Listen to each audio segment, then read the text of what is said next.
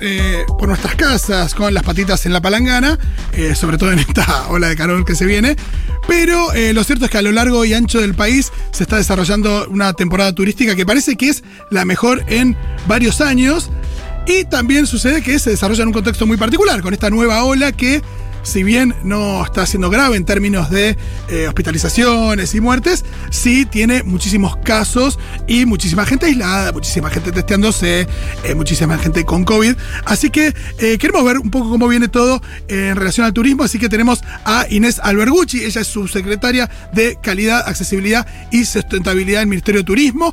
hola Inés, ¿cómo estás? Acá Fito Mendoza Paz y Galdia Moldavsky, te saludamos en Futurock. Hola Fito, hola Galia, ¿cómo están? Bien, muy bien, por suerte todo tranquilo. Eh, nosotros ya nos tomamos nuestras vacaciones breves pero intensas y queremos ver cómo estaba esto, cómo está la temporada. Escuchamos que es una temporada récord. ¿Hace cuánto que no se veía una temporada así?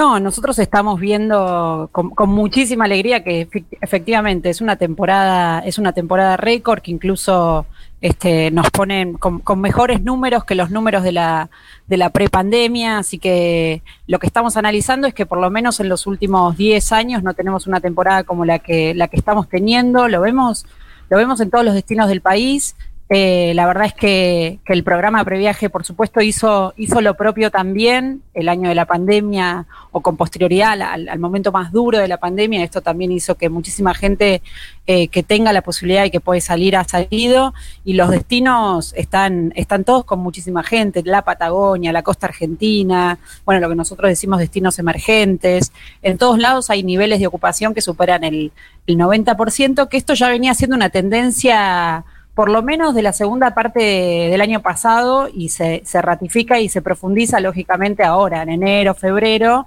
que es lo que nosotros decimos la, temporada alta. Y los números de previaje este, también muestran un poco esa, esa recuperación. Eh, cuatro millones y medio de argentinos pudieron acceder al,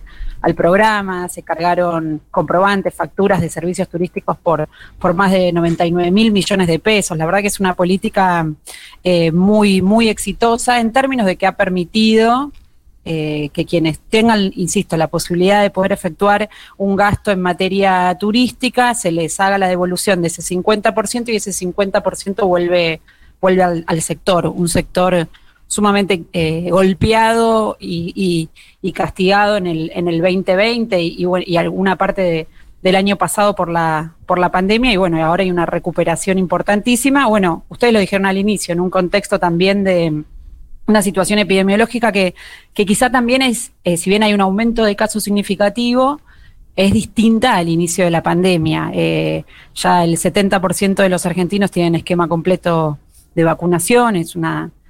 campaña muy importante y que ha permitido que también haya cierta seguridad de salir, de, recorrer el país, etcétera, que esto repercute en que si bien los casos están aumentando y muchísimo, no así las hospitalizaciones, no así los casos este, de gravedad. Eh, y los destinos turísticos pueden recibir a los turistas y también pueden, lógicamente, con, con los centros de salud testeando, etcétera, y vacunando, eh, pero no, no hay niveles de, saturación. Hace poquitos días el COFESA, el Consejo Federal de Salud, donde se reúnen los ministros de salud, también decidieron eh, justamente para cumplir con los esquemas, con la vacunación, eh, que las personas puedan, puedan vacunarse estando fuera de su jurisdicción para seguir cumpliendo con, esos esquemas y no, y no mm, perder de vista que seguimos en, que nos tenemos que seguir cuidando, que seguimos en pandemia que es, y que es importante sostener eh, todas las medidas que, tengamos que sostener para poder seguir disfrutando nuestras vacaciones. Inés, ¿se implementaron cambios a partir de,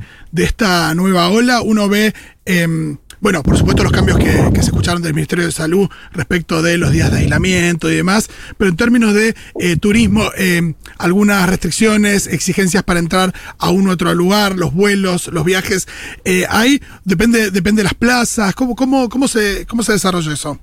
Bueno, también aprendimos muchísimo, ¿no? Desde el comienzo de la pandemia hoy, eh, nosotros cuando, cuando recién estábamos retomando la actividad turística, diseñamos más de 20 protocolos con el sector privado, con, con el Ministerio de Salud, eh, y hoy en día esos protocolos han sido aprendidos, han sido eh, sostenidos por, por, el sector privado, pero básicamente lo, lo que hay que, que tener en cuenta es eh, las medidas que, en realidad se mantienen para todos los aspectos y todos los planos, ventilación de los espacios, prioridad de uso de espacios abiertos, el uso eh, del tapabocas, la higiene eh, de manos, evitar este, las reuniones en lugares cerrados o, compartir el mate, etcétera. estas cosas fueron al inicio y se siguen sosteniendo ahora. Lo que sí me parece que hay un conocimiento mayor y creo que también las personas así lo así lo advierten es, en primer lugar, apenas eh, haya presentación de síntomas, eh, testearse y, y, si no se puede testear en lo inmediato, realizar el aislamiento. Esto es muy importante. A veces hay una suerte de relajación ante, ante la presentación de síntomas, entonces lo primero que recomendamos y que, y que, que trabajamos es esa, esa, eh, esa recomendación es presenta síntomas, se testea y en el caso de, lógicamente, dar positivo, tiene que realizar el aislamiento. Eh, cuando estás de vacaciones, algunas preguntan, bueno, el aislamiento, ¿dónde lo realizo? Si estoy en el lugar en el que estoy de vacaciones, si tengo que volver. Bueno, acá las recomendaciones eh, también las hemos trabajado con el Ministerio de Salud, es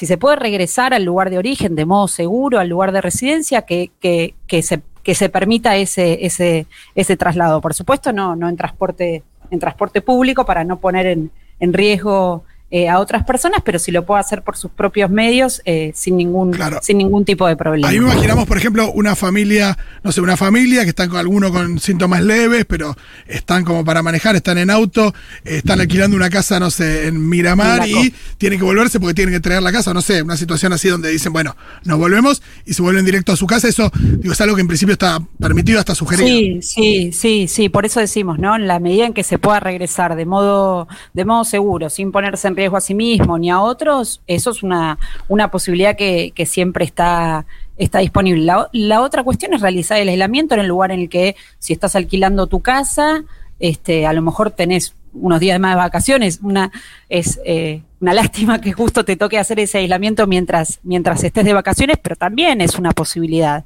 Lo importante es eso, es eh, cumplir con ese, con ese aislamiento en, en, el lugar en que efectivamente lo puedas, lo puedas hacer para evitar la transmisión, para, para evitar este, nuevos, nuevos contagios. Eh, hola, ¿qué tal? Te habla acá Galia. Eh, Inés, te quería preguntar para los viajes internos dentro del país si se necesitaba algún tipo de certificado, de PCR, de test de antígenos. No, en realidad para lo, hay eh, digamos circulación plena en todo el país, lo que se lo que se ha recomendado y que y que nosotros vemos que, que ha tenido eh, que ha sido una medida acertada es el pase el pase sanitario que, que fundamentalmente este nosotros decimos, bueno, permite garantizar aún mayores cuidados frente a, actividades que son de riesgo, que son masivas, como pueden ser los viajes, los viajes grupales, los eventos de más de mil personas, la asistencia a boliches. Y nosotros hemos visto también que, por ejemplo, eh, cuando se ha solicitado este, este pase sanitario, ha ayudado a, ha impulsado a que a lo mejor familias, personas que no se habían vacunado por temor o por simplemente porque no lo, no lo hicieron, este, lo, lo empezaron a hacer. Así que en principio es eh, cumplir, digamos, con ese con ese pase, con, con que, no es más que tener el esquema de vacunación, que además este, es un insumo que, que, el Estado Nacional y en coordinación con las provincias lo está, lo está proveyendo. Por lo tanto, digamos, eh, acceder a la vacunación hoy es una posibilidad más, más que real. Y yo tenía otra pregunta que es, em, a nivel nacional se, ve que eh, por lo menos el, discurso que hay oficial es de que a pesar del aumento de casos, mientras no aumenten las hospitalizaciones, no se va a retroceder con ninguna de las actividades que se autorizaron. En términos de turismo y de viaje, ¿también tienen esta política o puede llegar a haber un momento, una cantidad de casos, una situación donde eh, se reconsidere alguna de las eh, aperturas o de las eh, digamos, de, los cambios que hubo en el último tiempo en función de los viajes y el turismo interno? Las autoridades sanitarias, y me animaría a decir eh, la ministra de Salud y el ministro eh, de Turismo, Matías, siempre están en permanente diálogo, comunicación, justamente evaluando eh, ambas actividades y la relación que ambas actividades puedan tener. Uno podría decir hoy, a priori, la actividad turística, por supuesto, que es una actividad este, que implica circulación de personas y demás, pero no necesariamente es una actividad de, riesgo si se realiza con, estos cuidados. Quizás hay algunas cuestiones vinculadas al turismo, a las actividades culturales. Bueno, estas actividades que, yo nombraba hace un rato, ¿no? Eh, masividad, lugares los que hay eh, muchas personas, lugares en los que por ahí no se puede garantizar estos cuidados del uso eh, del tapabocas o que tal vez no se garantiza la circulación o la ventilación este, adecuada, son en todo caso actividades de riesgo que hay que tener mayor cuidado, no para este, en todo caso, eh, prohibirlas o, dejar de hacerlas, pero sí para intensificar en esas actividades puntualmente este tipo de cuidados. A futuro no, no, no se evalúa en absoluto un, cierre de la actividad, pero lo que sí hay es una permanente coordinación entre el Ministerio de Salud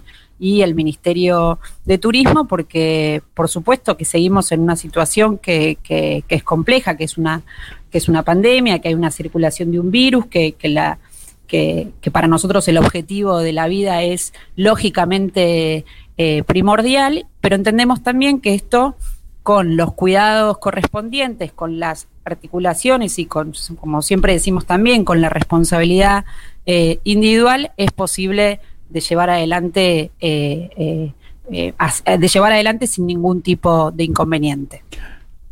Inés, clarísimo. volviendo al previaje, quedó quedó absolutamente evidenciado que se trata de una política pública excelente, digo, que genera un círculo muy virtuoso, no solo para eh, los turistas que pueden salir a recorrer el país, sino también para, y sobre todo para las economías regionales, para, para el sector que se vio muy afectado eh, por la pandemia. Eh, también, por lo menos de mi lado, destacar el uso, la verdad que es muy sencillo, y